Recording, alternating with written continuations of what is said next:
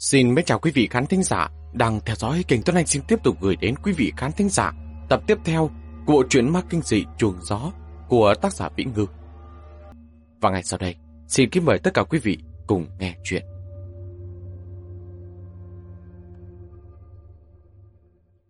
Lúc bây giờ là trưa mồng năm, Nhạc Phong lái xe đến quán bar trước. Kiết Du đã chuẩn bị xong quần áo cho anh. Nhạc Phong nhìn bộ đồ Tây đã được là hơi, thẳng thớm, mà không ngừng kêu khổ. Anh không mặc vét có được không? Anh có ý gì đấy hả? Khiết dù hùng dữ. Em với bạn trai đi dạo phố cả một ngày, chỉ để mua đồ cho anh thôi đấy. Anh ấy còn không có ý kiến gì được không hả? Hơn nữa, hôn lễ của Miêu Miêu, anh không mặc đồ Tây thì còn để mặt người ta không chứ? Hai lựa chọn, một là mặc vét, hai là trần truồng. Tự anh chọn đi. Nhạc Phong bây giờ câm nín, được một lúc mới nhỏ giọng lầu bầu một câu. Giữ thế, cẩn thận, không ai thèm lấy đấy. Kiết Du phỉ cười một tiếng, chờ anh thay quần áo xong mới giúp anh tất cả vạt. Thế này chẳng phải là đẹp trai quá rồi sao? Bảo đảm sẽ khiến cho một đám mê mệt. Anh, anh xem bộ dạng phù dâu coi có đẹp hay không. Nếu mà đẹp, chúng ta xuống tay luôn. Nhạc Phong nhìn cô. Chúng ta đừng đùa kiểu này nữa có được không? Hôm nay anh mà là đi tiệc cưới sao? Có mà đi dạo một vòng quanh địa ngục thì có. Khiết Du rất đồng tình. Vậy làm sao bây giờ? Hay là em đi cùng anh nhá? Anh đi một mình là ăn đủ đấy. Bạn bè của Miêu Miêu có không ít người biết anh. Chỉ riêng ánh mắt thôi cũng đã đủ giết chết anh rồi. Cảm ơn. Anh mà dẫn em đi thì thành ra cái gì? Hồn lễ của bạn gái trước, còn đưa em gái kết nghĩa đi cùng. Ăn chùa, uống chùa là kiểu này à? Ý vào da mặt dày, trúng bao nhiêu tên anh tự gánh. Khiết dù cười mãi, lại có điểm khó chịu. Phong bì em đã gói hai ngàn hộ anh rồi đấy. Anh xem thấy được chưa? Nhạc Phong rõ ràng hơi sửng sốt một chút. Chỉ hai ngàn thôi sao? Anh phải xem cho rõ tình hình chứ. Kiệt dù chỉ hận không thể chọc vào đầu anh một cái. Chỗ chúng ta cũng đâu phải Bắc Kinh hay Thượng Hải. Theo lý, quá 500 cũng là đã sợ nhiều rồi. Anh lại còn định nhét hai vạn vào à? Anh muốn nhà trai, họ nghĩ sao hả? Nhạc Phong trầm mặc một chút. Anh vốn định mua cho miêu miêu miếng ngọc. Kiệt dù không để ý đến chuyện này, thắt cà vạt xong mới chợt nhớ ra. Nguy rồi, không có kẹp cà vạt. Trong ngăn kéo có một cái đấy. Anh mua đấy hả? Biết vậy từ bao giờ thế? Kiết Du chạy bình bịch mấy bước đi lấy rồi trở lại. Không ngớt, cái hộp xinh xắn được gói tỉ mỉ thế này, nhất định là con gái tặng rồi. Ừm, chữ xấu quá. Nhạc Phong vươn tay đoạt lấy tự mình kẹp lấy. Anh mà là người thích bợ đỡ như vậy sao? Lễ nhẹ tình nặng em có hiểu không? Lễ nhẹ tình nặng à? Khiết Du cười hì hì, bước đến trước mặt anh. Cô nào thế? Em không có biết đâu, ở chỗ cửu ca cơ. Nụ cười của Khiết Du lập tức cứng đờ lại. Được một lúc mặt dị xuống. Anh ơi, chúng ta chú ý một chút có được không? Sao thế? Lại cáu nữa à? Nhạc Phong cười cười dỗ dành cô. Đâu đến mức như vậy, anh cũng chẳng có gì với cô ta cả. Cô ta là tiếp tân thôi. Khiết dù rất tức giận. Chỗ cửu ca toàn là cái loại người đó. Nhạc Phong không ngờ phản ứng của Khiết Du lại lớn đến như vậy. Con người cô ấy không xấu đâu. Khiết Du, hơn nữa, người ta không ăn trộm ăn cướp gì cả. Mặt tới mặt của Kiết Du sắp ầm u ra xét đánh. Nhạc Phong vội vàng im miệng ngay. Em biết sau miêu miêu, anh nhất định sẽ có bạn gái nữa, nhưng mà không thể là chỗ của cửu ca được. Không thể làm cái nghề đó được. Anh mà kết giao với loại bạn gái như vậy, anh em chúng ta chia tay, không làm gì nữa. Anh đâu nói cô ta là bạn gái của anh chứ. Nhạc Phong bật cười. Hơn nữa, cho dù có kết giao thật thì sao, bối cảnh gia đình anh cũng chẳng tốt hơn là bao. Cũng chính vì như thế, dưới tình hình cấp bách, Kết dù chưa suy nghĩ đã bật thốt lên. Anh muốn em nói sao với anh đây? Mẹ anh đã như vậy, có bạn gái cũng như vậy nốt. Anh... Cô chợt hồi hồn trở lại, nửa câu sau miễn cưỡng nuốt lại. Nhưng vô ích, sắc mặt của Nhạc Phong đã hoàn toàn thay đổi. Anh nhìn Khiết Du giống như muốn cười nhưng lại không cười nổi. Vươn tay chỉ cô một cái, lại buồn xuống. Anh không phải em có ý đó. Kiệt dù luống cuống, nước mặt thoát cái đã rời xuống. Anh, em không có ý coi thường anh đâu. Em chỉ là... Em sai rồi, được không? Cô vươn tay kéo lấy cánh tay của Nhạc Phong. Anh đánh em mấy cái đi, miệng em bẩn quá. Anh đừng có trách em. Thấy Khiết Du rời lệ, Nhạc Phong chợt nở nụ cười. Anh vươn tay giúp Khiết Du lau nước mắt. Khóc cái gì chứ? Nói đâu có sai. Mấy câu này mà nín nhìn cũng khó chịu. Nói ra kể ra cũng tốt. Được rồi, không sao, anh đi đây. Đến trễ thì không ổn rồi. Nhìn bóng lưng xa dần của Nhạc Phong, Khiết Du lại khóc dữ hơn. Chợt giơ tay lên tát mạnh mình hai cái. Cho mày bẩn, cho mày bẩn. Khách sạn Thủy Tinh Cung hôm nay là nơi được bao riêng của nhà họ Tần. Những băng rôn treo bên ngoài, anh cưới to đùng. Vào cửa là có ngay thảm đỏ với hai hàng hoa hồng đỏ và hoa bách hợp hai bên. Trên không thả những quả bóng bay trái tim màu hồng phấn. Có những trường hợp bản thân không thực sự ở trong đó thì không thể biết được lòng đau đớn cỡ nào. Nhạc phòng trước đó vẫn cảm thấy anh cũng có thể coi là một người cầm được buông được. Anh có thể tương đối không câu nệ đến tham gia hồn lễ, chúc phúc cho miêu miêu với cuộc sống mới. Giờ nhìn lại, chỉ toàn là lời nói vớ vẩn. Còn chưa đến đại sảnh đón khách, anh đã không bước nổi nữa. Trong đám khách khứa đi ngang qua, có vài người đã nhận ra anh. Đang trầu đầu ghé tay bàn luận xôn xao. Vừa vào đại sảnh, đã thấy bàn ký tên. Miều Miều và chú rể đứng dưới giàn hoa hồng, được tạo hình thành hình trái tim. Có nhiếp ảnh gia chuyên nghiệp cầm tấm hắt sáng đứng bên cạnh, chụp ảnh chung cho chú rể cô dâu, cùng với bạn bè thân thích đến chúc mừng. Miêu miêu mặc một chiếc váy cưới hở vai, liền váy nạm pha lê, eo ôm sát, phần chân váy đuôi cá phủ một lớp hoa văn ren lưới, mái tóc dài uốn thành búi, những chuỗi ngọc trai rời rạc quấn quanh từng vòng. Trước mặt lưu lại hai lọn tóc uốn xoăn rủ xuống hai bên má. Cô vô cùng kiểu mị. Cô phối hợp với nhiếp ảnh ra, hơi nghiêng đầu qua bên cạnh. Bó hoa trong tay đặt kề bên má, nhìn kiểu gì cũng thật xinh đẹp. Nhạc Phong mỉm cười, trong lòng nhủ một câu. Bé con thật là quá đẹp. Trong giây phút đèn flash lóe lên, miêu miêu nhìn thấy Nhạc Phong. Cô ta sừng sốt một chút, chợt chẳng còn biết mình đang ở đâu. Cho đến khi nhiếp ảnh ra gọi cô ta. Cô dâu, bên này, nhìn bên này, cười một cái. Cười, đúng rồi. Nhạc Phong gật đầu với cô ta một cái, lên bản ký tên đưa phong bì. Người nhận phong bì hào hứng, định sướng lên. Nhạc Phong ngăn cản. Đừng, nhận là được rồi. Sau khi đưa phong bì xong, theo quy trình là phải chụp ảnh chung cùng cô dâu chú rể. Nhiếp ảnh ra ra hiệu Nhạc Phong bước tới. Anh có chút lúng túng từ chối. Thôi bỏ đi, tôi không chụp đâu. Cứ chụp là cứng đờ người ra, ảnh hưởng đến không khí. Vóc người của chú rể không thấp, hơi phát tướng, vẻ ngoài lại khá chỉn chu.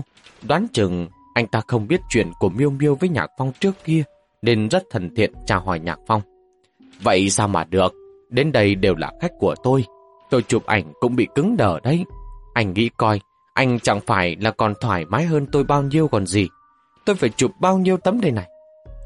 Bên cạnh có người vui vẻ, còn có người cổ vũ cho anh ta. Chú rể cố lên. Miêu miêu nhìn Nhạc Phong như cầu khẩn nói. Nhạc Phong, chụp một tấm đi. Giọng của miêu miêu đã không được bình thường, vành mắt cũng đỏ hẳn lên. Trái tim Nhạc Phong thịch một tiếng. Anh cười cười với chú rể, bước qua, lúc người chụp ảnh sắp xếp vị trí đứng. Anh kẽ nói với miêu miêu một câu. Bé con, kiềm chế một chút, một ngày vui như vậy, không được bộc phát. Miêu miêu đột nhiên bật khóc, nước mắt lã trá rơi xuống. Nhiếp ảnh ra đang nhìn vào ống kính, phát hiện không ổn. Này, này, cô dâu, sao lại thế này? Chú rể bây giờ mới nhận ra, anh ta lên làm lạ, nhìn miêu miêu, lại hoài nghi liếc mắt nhìn Nhạc Phong. Nhạc Phong thực sự chỉ hận, trên đất không có cái lỗ nào để anh chui vào. Anh thật sự không ngờ tới, miêu miêu lại dễ mất kiểm soát như vậy.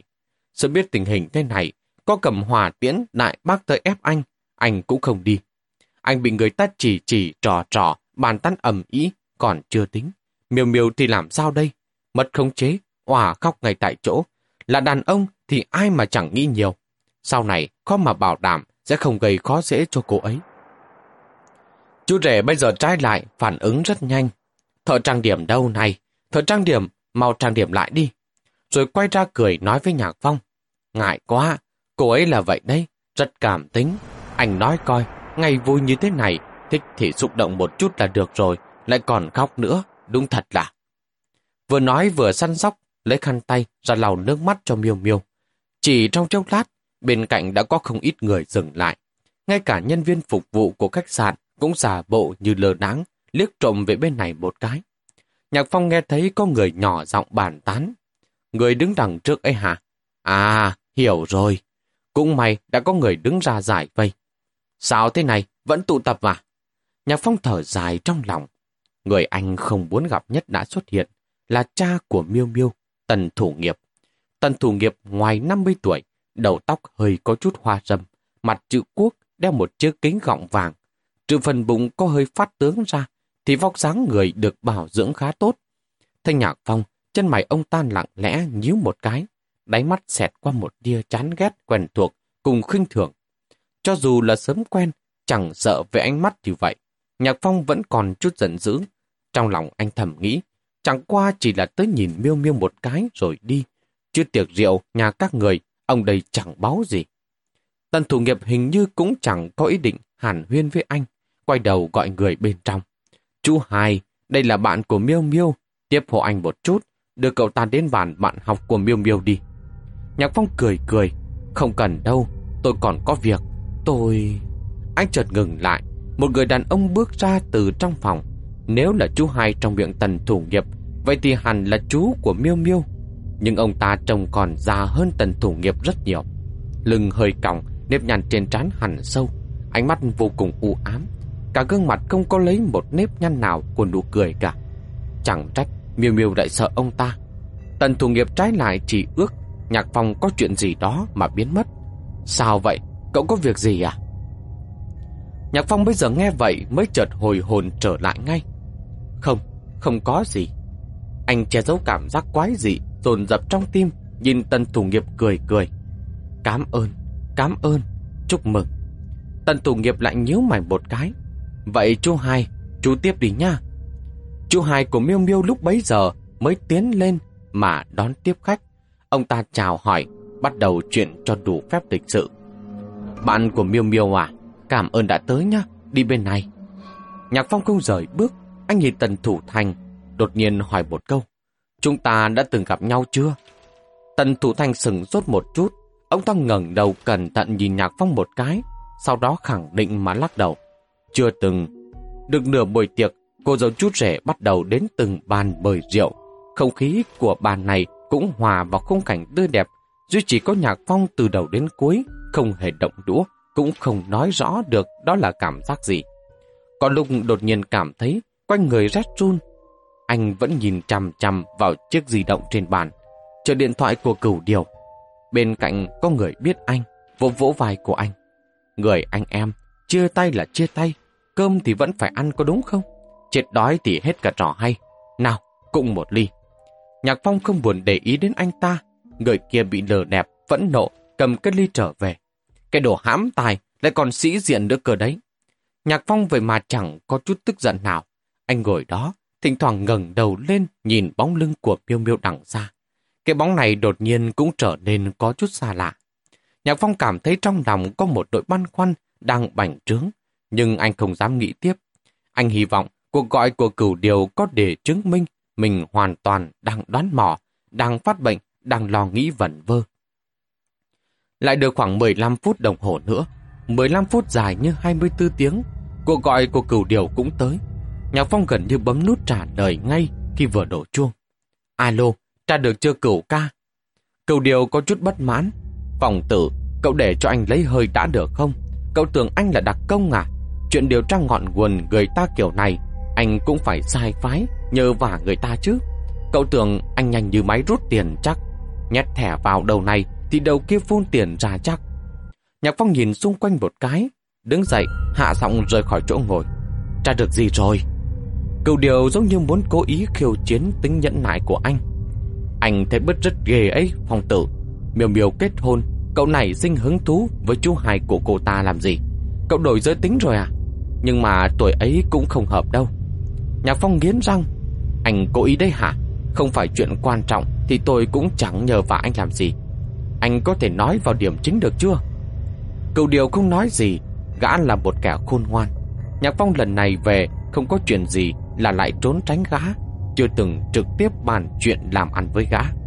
Bày ra cái vẻ đau khổ vì tình Hết lần này đến lần khác Thần thiết với tường dùng để qua mặt gã, Tưởng gã ngu thật hay sao?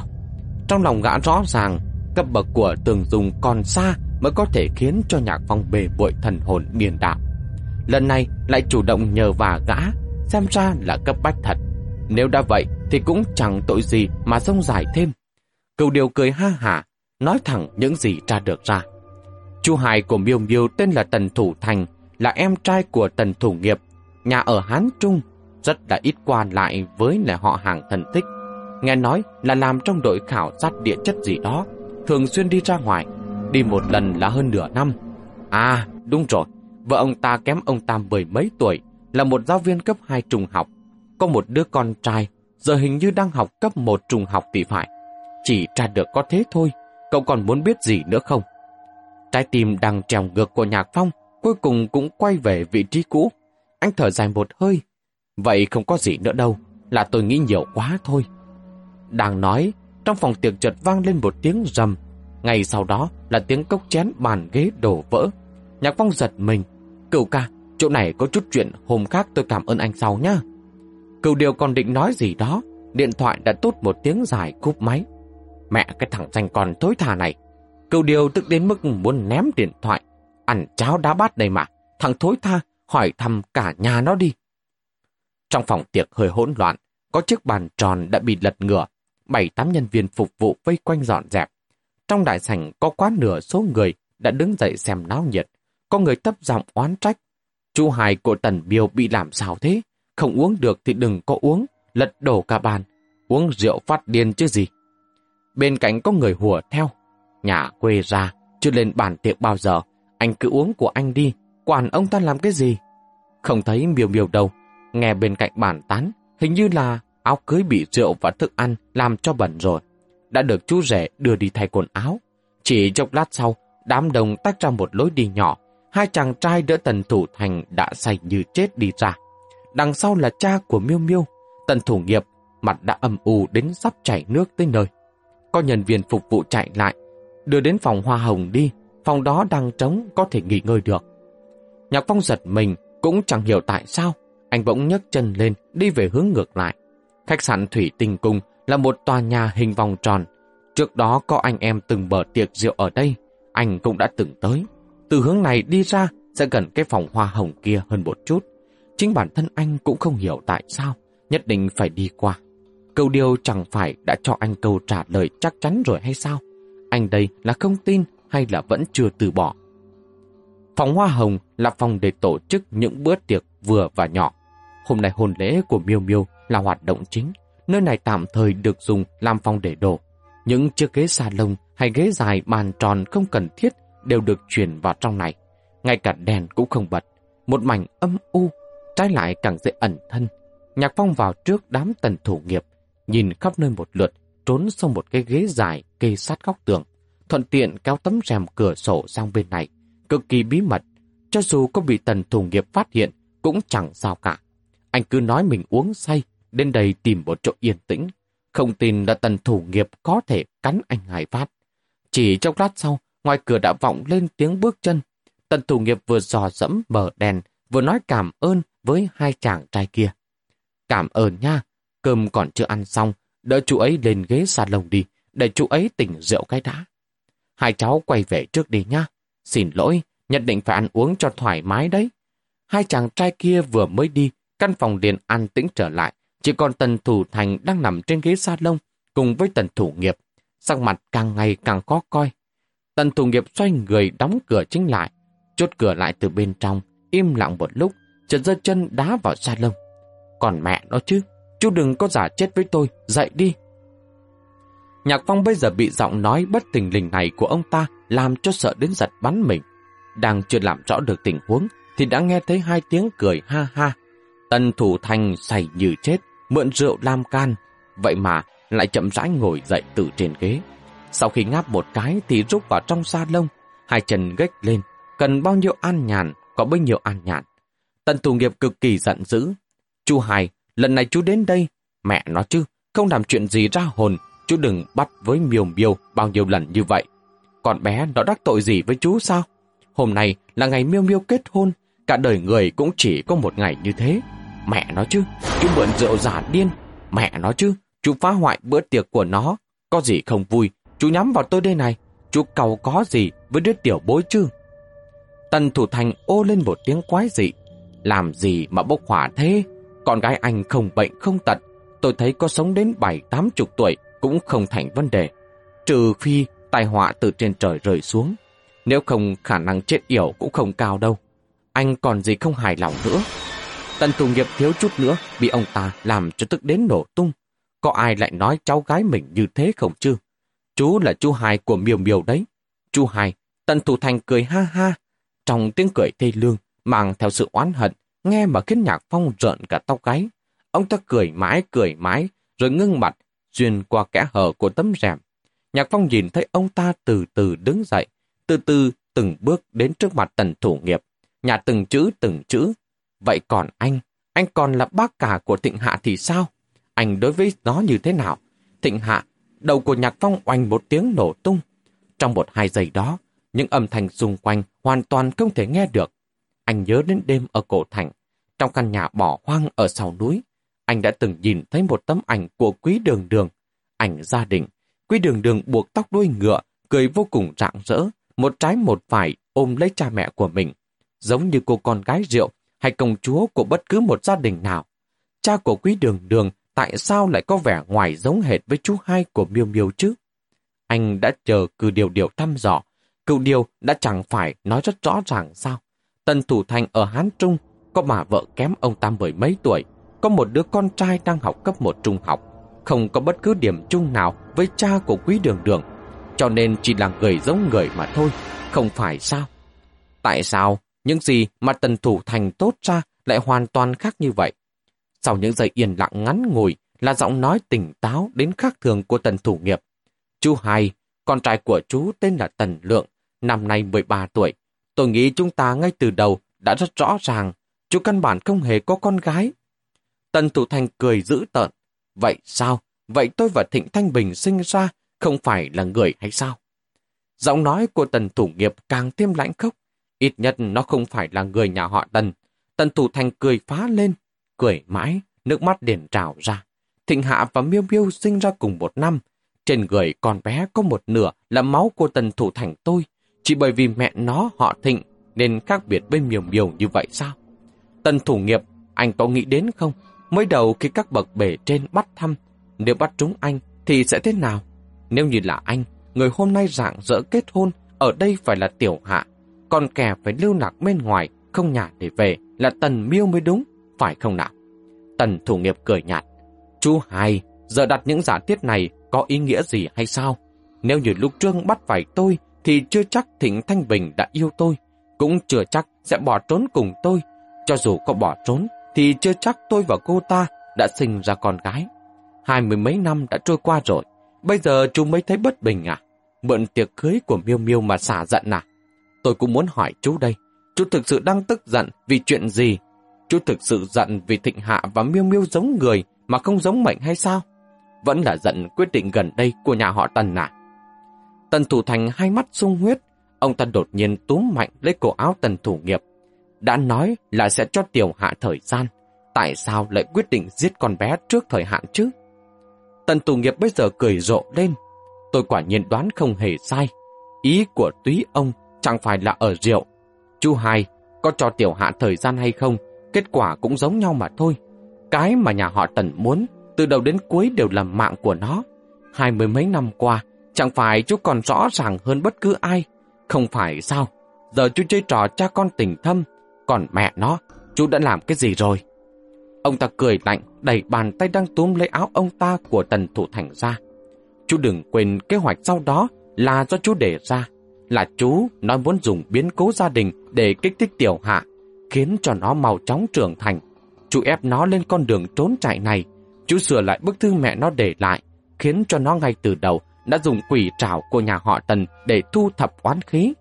Chú nói cho bọn họ tôi biết, mẹ của nó đã tạo cho nó một thân phận giả tên là Quý Đường Đường, cho nên nó đã chạy trốn 4 năm, nhưng chưa từng chạy thoát khỏi lòng bàn tay của nhà họ Tần. Chỉ cần tra đăng ký thân phận một chút là tôi có thể biết nó đang ở đâu. Nửa năm nay, nó từ Cam Túc chuyển đến Giang Tây, rồi cả Cổ Thành. Tôi còn biết gần đây nó ở Đồng Hoàng, khách sạn Huy Ánh. Số phòng tôi cũng có thể nói cho chú biết. 302, chú nghe cho kỹ, phòng 302. Bọn tôi muốn động đến nó, chỉ dễ dàng như bóp chết một con kiến.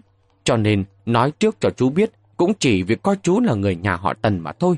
Không phải là để chú ở đây giả điên giả dại, mà thêm loạn.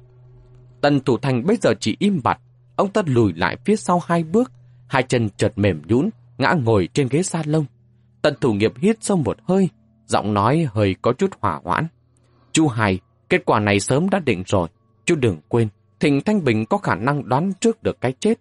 Chính cô ta cũng đã nói Thịnh Hạ không sống qua 26 tuổi, sẽ bị mổ bụng phanh ngực mà chết. Mổ bụng phanh ngực, đó là cách luyện chuồng quỷ của nhà họ Tần. Tất cả đều là ý trời. Thịnh Thanh Bình yêu chú, bỏ trốn cùng chú, sinh ra một đứa con gái, nhất định sẽ chết trong tay nhà họ Tần. Tất cả đều đã định trước, đã định trước rồi đấy. Tần Thủ Thành cười lên, thật không? Vậy tôi nói cho anh hay, Thịnh Thanh Bình vì không muốn Tiểu Hạ phải chết thảm, đã hy sinh năng lực của mình. Tôi không biết cô ấy đã dùng cách gì để truyền lại, nhưng sự bất công kích nào với bụng của Tiểu Hạ cũng không có tác dụng.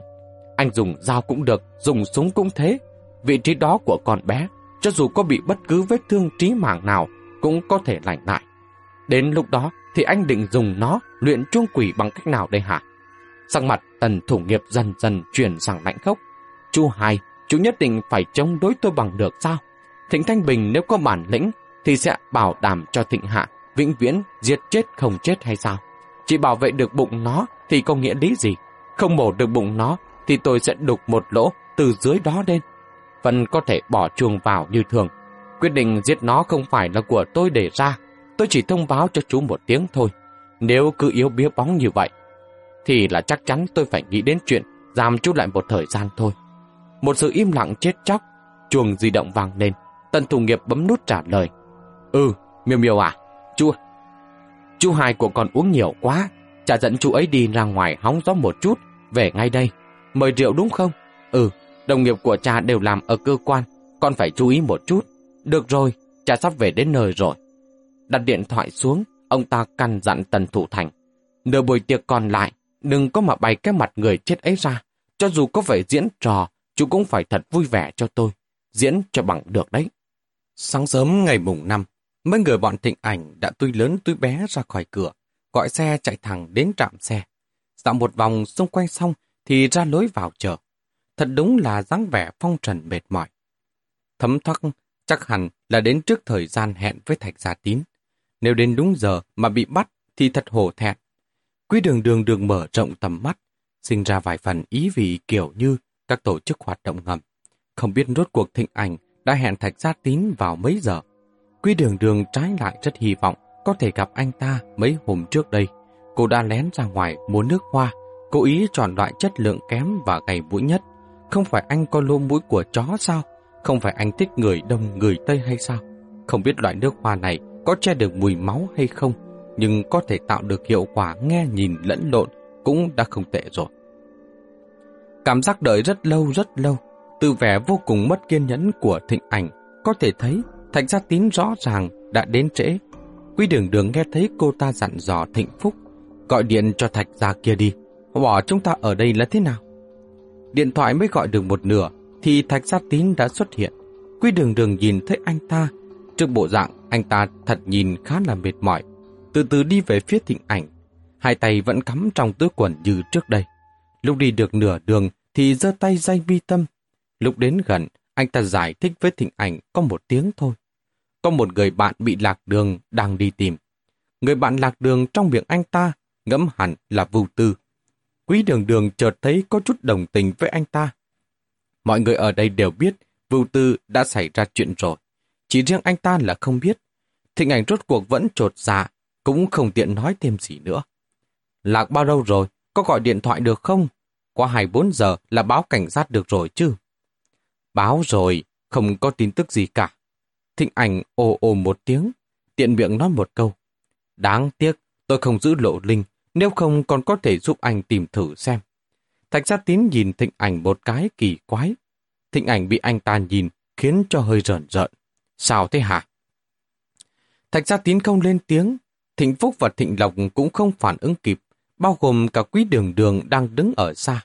Cô chỉ hơi ngạc nhiên một chút. Thì ra, lộ linh còn có thể tìm người. Cô đúng thực là hiểu biết quá ít về chuông của nhà họ thịnh. Thạch gia tín nhàn nhạt buông một câu. Thịnh ảnh, lộ linh chỉ dùng để tìm người chết. Sắc mặt của thịnh ảnh vụt tái nhợt, nhưng cô ta phản ứng rất nhanh. Thời buổi nay, 10 người mất tích thì có đến 9 người chết. Tôi biết anh không thích nghe, nhưng miệng tôi nói vậy đấy. Lời nói thật luôn trướng tai. Tạch gia tín không tiếp lời, đổi lại là người khác. Có khi anh ta còn hoài nghi mấy phần. Nhưng thịnh ảnh từ xưa đến nay vẫn độc miệng như vậy. Từ nhỏ đến lớn vẫn như thế. Anh ta chẳng muốn nói nhiều nữa. Mệt không? Tìm một chỗ nghỉ ngơi trước cái đá. Anh ta bước ra ngoài vài bước, đón xe, tiện thể xách túi giúp cho thịnh ảnh. Ánh mắt của thịnh ảnh hiếm khi được một chút nhu hòa như vậy.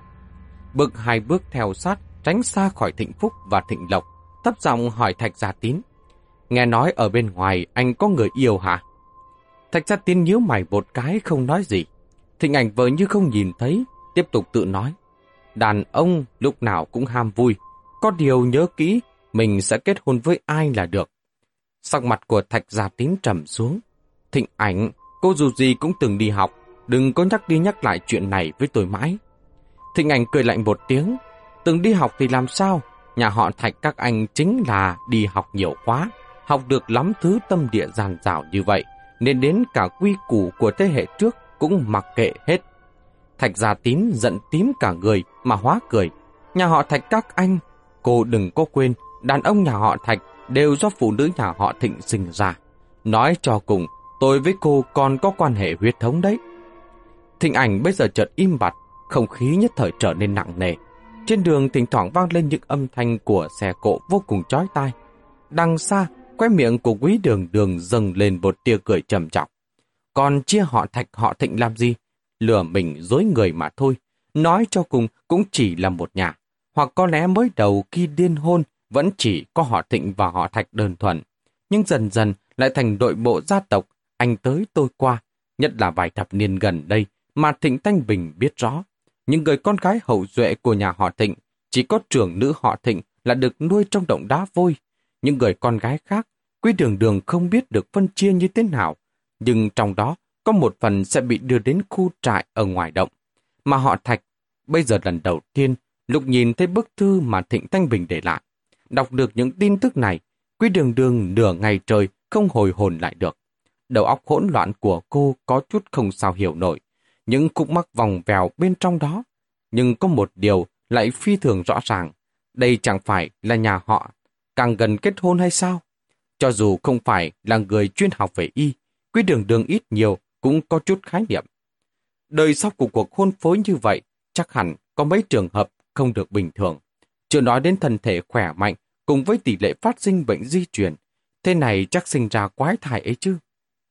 Thịnh Thanh Bình lớn lên trong bát vạn đại sơn bà nhất định hiểu rõ những điều đó. Nhưng trong thư không nói nhiều lắm, chỉ đơn giản nói một câu. Mẹ hy vọng con vĩnh viễn đừng trở lại. Có màn hay ho trước mặt này, cho dù không có những lời đó, thì quý đường đường cũng ngàn vạn lần không muốn quay về. Nhà họ thịnh trong đầu cô là một mảnh hắc ám chưa từng thay đổi. Những quỷ củ cổ hổ, sự tuân theo mù quáng, động đá vôi khép kín. Hơn nữa, loại quan hệ gia tộc hỗn loạn luân lý này, nhà họ thạch sinh sống trong trại, tiếp xúc và tiếp nhận với thế giới bên ngoài cũng nhiều hơn nhà họ Thịnh. Chẳng trách, tâm tư của Thạch Gia Tín lại thay đổi, không muốn dính dáng đến con gái nhà họ Thịnh. Có điều Thịnh ảnh nếu đã từng đi học, nhất định cũng sẽ biết những tác hại cực đoan của kết hôn họ hàng gần. Tại sao lại vẫn cứ túm chặt lấy Thạch Gia Tín không buông chứ? Chẳng lẽ hôn nhân giữa bọn họ sẽ không xuất hiện kết quả biến dạng tồi tệ như vậy? Được rồi, cho dù có không xuất hiện hậu quả biến dạng tồi tệ, thì quý đường đường cũng không thể chấp nhận. Cô gần như nghiền ngẫm như sắc mặt âm trầm của Thạch Gia Tín. Nói chưa biết chừng, tên Thạch Gia Tín này cùng với mình cũng có chút quan hệ huyết thống lằng nhằng, khó nói như vậy ấy chứ. Đám người thạch gia tín bắt một chiếc taxi. Quý đường đường cũng vội vàng gọi một chiếc, dặn tài xế đi theo sau. Mắt thấy tài xế nhìn mình như thấy quỷ. Quý đường đường lúng túng giải thích. Cái đó là bổ nhí. Tài xế giật mình, vừa khởi động xe vừa rất chi là đồng tình hỏi cô. Kết hôn được mấy năm rồi. Không, không phải tôi, là chị gái tôi. Anh rể tôi ngoại tình. Quý đường đường tiện miệng chém bừa. Xe ở trên đường lách qua lách lại, cộng thêm có một người to lù lù như tài xế ngồi bên cạnh, nhìn chằm chằm như vậy. Quý đường đường không thể nhìn được tình hình bên phía thạch gia tín. Trong lòng ít nhiều đều có chút nồn nóng. Có điều nghĩ lại thì trên xe kia cũng có tài xế. Nếu là chuyện cơ mật thì đám thạch gia tín cũng sẽ không nói linh tinh. Vốn tất cả đều nên thuận buồm xuôi gió. Trên đường đi lại xảy ra một tai nạn nhỏ ngoài ý muốn. Gần đến điểm cuối, có một chiếc mô tô bên cạnh rành đường, cọ vào cửa xe. Chuyện này nói nhỏ cũng không nhỏ. Tài xế tấp vào để dừng lại, xuống xe bắt đầu gây gỗ với người đi mô tô. Quý đường đường mắt thấy đám thạch giả tín xuống xe trước cửa nhà khách Đằng Long. Trong lòng gấp gáp, cũng chẳng hỏi tiền xe bao nhiêu, ném 20 đồng lại ghế ngồi rồi nhảy xuống xe đuổi theo. Nhà khách Đằng Long có 4 tầng, tầng 1 là đại sảnh và quầy tiếp tân, ba tầng trên là nơi nghỉ ngơi. Lục quý đường đường đuổi đến quầy tiếp tân đã không thấy bóng dáng đám thạch ra tín đầu nữa. Quý đường đường lấy danh nghĩa thăm khách hàng, nhờ tiếp tân tra số phòng của cô. Cô tiếp tân chúi đầu vào máy tính, trả xem một lượt, ngẩng đầu vô cùng nghi ngờ nhìn cô. Cô có nhớ nhầm tên không vậy? Chẳng có ai tên Thạch Gia Tín cả. Quy đường đường hơi sửng sốt. Chẳng lẽ Thạch Gia Tín không dùng chứng minh thư của mình đăng ký sao? Thấy cổ sững sờ, cô gái tiếp tân cũng dấy lên lòng nghi ngờ. Dùng ánh mắt đề phòng nhìn cô. Này, cô ơi, rốt cuộc là cô tìm ai vậy? Khách hàng của cô có ở trong nhà khách của bọn tôi không hả? Quy đường đường lúng túng. Vậy cũng có thể là anh ta dùng chứng minh của bạn gái. Cô thử tìm giúp một vị tiểu thư họ thịnh đi. Thịnh trong mậu thịnh. Kết quả tìm kiếm là căn bản, không có khách nữ nào họ thịnh cả. mặt thấy tiếp tân đang dùng ánh mắt nhìn mấy cô gái ở hộp đêm mà nhìn cô. Quý đường đường có chút không nỡ nổi. Tự mình giải vây cho mình. Vậy để tôi gọi điện hỏi thử xem. Cô giả bộ thò tay vào túi quần lấy di động. Đi đến góc đại sảnh. Đám người ở quầy tiếp tân đầu tiên còn chỉ trỏ về phía cô. Sau đó cũng chẳng chú ý đến cô nữa. Quý đường đường nhân cơ hội lèn lên cầu thang trên tầng 2. Lại nhìn hành lang yên tĩnh thật dài mà ngẩn ra. Bao nhiêu phòng như vậy, trên còn có hai tầng lầu nữa. Đám thạch gia tín rốt cuộc đang ở phòng nào đây? Cô đương nhiên có thể dùng biện pháp ngu ngốc nhất là tra xét từng phòng một. Nhưng thế thì phải tra đến năm nào, tháng nào mới xong đây? Hoặc có lẽ cô có thể kêu to tên của thạch gia tín. Trong hành lang như vậy, hiệu quả đương nhiên sẽ rất nhanh, nhưng dĩ nhiên sẽ đánh rắn đồng cỏ. Đánh đỏ mãi, đành phải dùng cách ngu xuẩn nhất. Sau khi kiểm tra xong từng gian phòng bột ở tầng 2, không có kết quả, trái lại còn bị năng lực phản vệ. Lúc gần đến cuối, có chút choáng váng. Quy đường đường chống vào tay viện cầu thang, lấy lại bình tĩnh. Đang định đi đến đầu ba, chợt nghe thấy một tiếng vang trầm đục khổng lồ, cảm tưởng như cả thân tòa nhà cũng bị chấn động rùng lên. Quy đường đường bỗng nảy sinh một dự cảm vô cùng chẳng lành. Sự im lặng chết chóc kéo dài khoảng 2-3 giây. Dưới lầu có người thét lên, nhảy lâu rồi, có người chết rồi. Cửa phòng lục tục được mở ra, có người ngó giáo giác. Lúc ánh mắt chạm nhau, lặng lặng quay đổi sự hoảng sợ và nghi hoặc. Quy đường đường cảm giác lồng ngực như nghẹn cứng. Cô mơ hồ cảm thấy chuyện này dường như có liên quan đến bản thân. Theo bản năng chạy xuống dưới lầu, vì đang là Tết nên khách vào ở cùng với người đi ngang qua đường cũng không có nhiều. Chưa đến mức nước chảy không lọt, Quý đường đường liếc thấy có một cô gái tay chân giang ra nằm trên mặt đất. Bên dưới là một vũng máu lớn, mái tóc dài ngâm trong máu, kết thành từng lọn từng lọn. Con người to gan cúi người xuống thăm dò, sau đó lắc đầu với mấy người đứng xung quanh. Ý là chết rồi. Đó là thịnh ảnh. Khoảnh khắc nhận ra đó là thịnh ảnh, thân thể quý đường đường lập tức cứng lại. Thế này là xảy ra chuyện gì? Chẳng lẽ là Thạch Gia Tín đã biết chuyện thịnh ảnh giết vưu tư nên mới giết thịnh ảnh cho hạ giận sao? Khoảng thời gian thịnh ảnh rơi xuống lầu rất là ngắn. Đám Thạch Gia Tín nhất định vẫn còn đang ở trên lầu. Trái tim của quý đường đường nhảy lên mãnh liệt. Quanh người đang định đi lên lầu, lại thấy Thạch Gia Tín dẫn Thịnh Phúc, Thịnh Lộc xuống lầu. Ba người chen vào dòng người đang xuống dưới lầu xem náo nhiệt.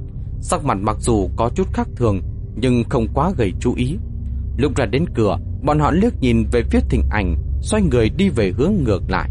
Phía sau nhà khách Quý đường đường buộc bản thân mình bình tĩnh trở lại Đang định đi theo Sau lưng bỗng vọng đến tiếng kêu kinh tài Của một người phụ nữ. Nhìn mặt cô ta, mặt cô ta Mặt cô ta ư Mặt của thịnh ảnh làm sao? Biết rõ lúc này đuổi theo thạch gia tín mới là việc quan trọng nhất Nhưng quý đường đường vẫn không kìm được Mà ngoái đầu lại nhìn. Chỉ nhìn một cái Toàn thân đã rét run Giống như có ai đó cậy hộp sọ của cô ra ổ đổ ào một cốc nước đá vào trong hộp sọ. Mặt của thịnh ảnh có ba đường máu từ bên trong xuyên ra ngoài. Máu thịt mơ hồ, dữ tợn như lệ quỷ. Vết thương như vậy chẳng hề xa lạ với cô Chính là xương đinh Quý đường đường chỉ cảm thấy miệng lưỡi khô khốc. Cô lùi lại phía sau hai bước Bất chợt xoay người qua chỗ khác Tự như phát điên đuổi theo về phía sau nhà khách. Xa xa Đám thạch gia tín đã lên một chiếc taxi màu xanh đôi xe bốc lên một đống khói bụi. Ngày sau đó hất bụi mà đi. Trái tim của quý đường đường rơi vào vực thẳm. Lần này xong hết cả rồi. Trong nhà khách có camera giám sát. Đám thạch gia tín đi cùng với thịnh ảnh vào nhà khách. Chắc chắn là cũng biết rõ. Một khi thịnh ảnh gặp chuyện không may, bọn họ chính là những người bị tình nghi. Lần này đi rồi, nhất định sẽ trăm phương ngàn kế, dấu diếm tung tích. Muốn tìm được bọn họ sẽ khó như lên trời. Quý đường đường đứng đó một lúc, chán nản lên đôi chân nặng nề trở về. Hiện trường vụ án mạng đã có đông người hơn. Bảo vệ nhà khách đang giải tán người xem, giữ vững trật tự. Từ xa vọng đến những tiếng ò e ò e, không biết là xe cảnh sát hay xe cứu thương. Quý đường đường chợt tỉnh ngộ trở lại, cô đã nghĩ sai một việc. Thịnh ảnh không thể là do thạch gia tín giết được. Thịnh Phúc và Thịnh Lộc là đi theo thịnh ảnh đến đây. Cho dù đã xảy ra chuyện gì, bọn họ cũng sẽ về phe thịnh ảnh chứ chứ không phải là phe Thạch Gia Tín. Nhưng bây giờ, bọn họ lại đi cùng với Thạch Gia Tín. Vừa nãy trong phòng nhất định đã xảy ra chuyện gì đó. Đám Thạch Gia Tín đều không thể ngăn cản, mà chỉ có thể trơ mắt đứng nhìn. Rốt cuộc là chuyện kia gì chứ? Thịnh ảnh rõ ràng đã chết bởi xương đinh. Chẳng lẽ là oán khí của vưu tư trả thù? Chẳng lẽ đây còn có một người khác đang khống chế lộ đinh, cảm ứng được oán khí của vưu tư, giúp cô ta báo thủ sao? Trên chiếc xe taxi, Thạch Gia Tín ngồi ở ghế phụ, sắc mặt âm u đến mức sắp chảy ra nước. Thịnh Phúc và Thịnh Lộc ngồi ở hàng ghế sau. Trong tay của họ mấp máy, lại nuốt nước bọt liên tục, không thốt ra được chữ nào. Taxi dừng lại trước trạm xe. Xuống xe đã bước ngay vào dòng người đông đúc ồn á. Có lẽ là nơi người ấm áp, mang một chút an ủi. Sắc mặt của Thịnh Phúc và Thịnh Lộc không còn trắng bệch như trước nữa. Thạch Gia Tín căn dặn Thịnh Phúc dùng một bộ giấy tờ khác đi mua vé, chọn chuyến gần đây nhất về Quảng Tây. Thịnh Phúc từ từ chạy về phía ô cửa bán vé. Thịnh Lộc cân nhắc sắc mặt của Thạch Gia Tín, hàm trên hàm dưới đều đang run rẩy. Vừa nãy vừa nãy là Tần Gia sao? Vuốt quỷ của Tần Gia. Thạch Gia Tín ngắt lời Thịnh Lộc, năm đấm từ từ siết chặt. Đồ tạp trùng này, cô ta làm việc cho Tần Gia. Khi trời sẩm tối, Quý đường đường mới quay trở về nhà khách Huy Ánh đầu của cô vẫn còn đau kịch liệt, phải ngồi bên cạnh một lúc mới bắt xe về. Quay về phòng ngồi yên một lúc, cảm thấy bụng có chút đói, lại thấy thẻ mở cửa phòng ra ngoài mua đồ ăn. Lúc đi xuống cầu thang, rõ ràng đã đường rộng như vậy, lại có một gã mập đang đi lên lầu đụng vào cô. Quy đường đường đang buồn bực trong lòng, trừng mắt định quát anh ta đôi câu cho hạ giận. Gã mập kia chợt nhét một mẩu giấy vào trong tay cô, sau đó như không có chuyện gì, ngầm ngà tiếp tục đi lên trên. Trong nháy mắt, Quý đường đường tưởng rằng mình gặp ma, nhưng mẩu giấy trong lòng bàn tay cảm giác rất chân thực. Cô đắm chặt mẩu giấy, cẩn thận hồi tưởng lại. Tin chắc bản thân chưa gặp gã mập đó bao giờ. Trong siêu thị nhỏ bên cạnh nhà khách, Quý đường đường chọn một góc quất trong giá để hàng, mượn xung quanh che giấu, cô từ từ mở mẩu giấy ra. Phía trên siêu vẹo vẹo mấy một hàng chữ.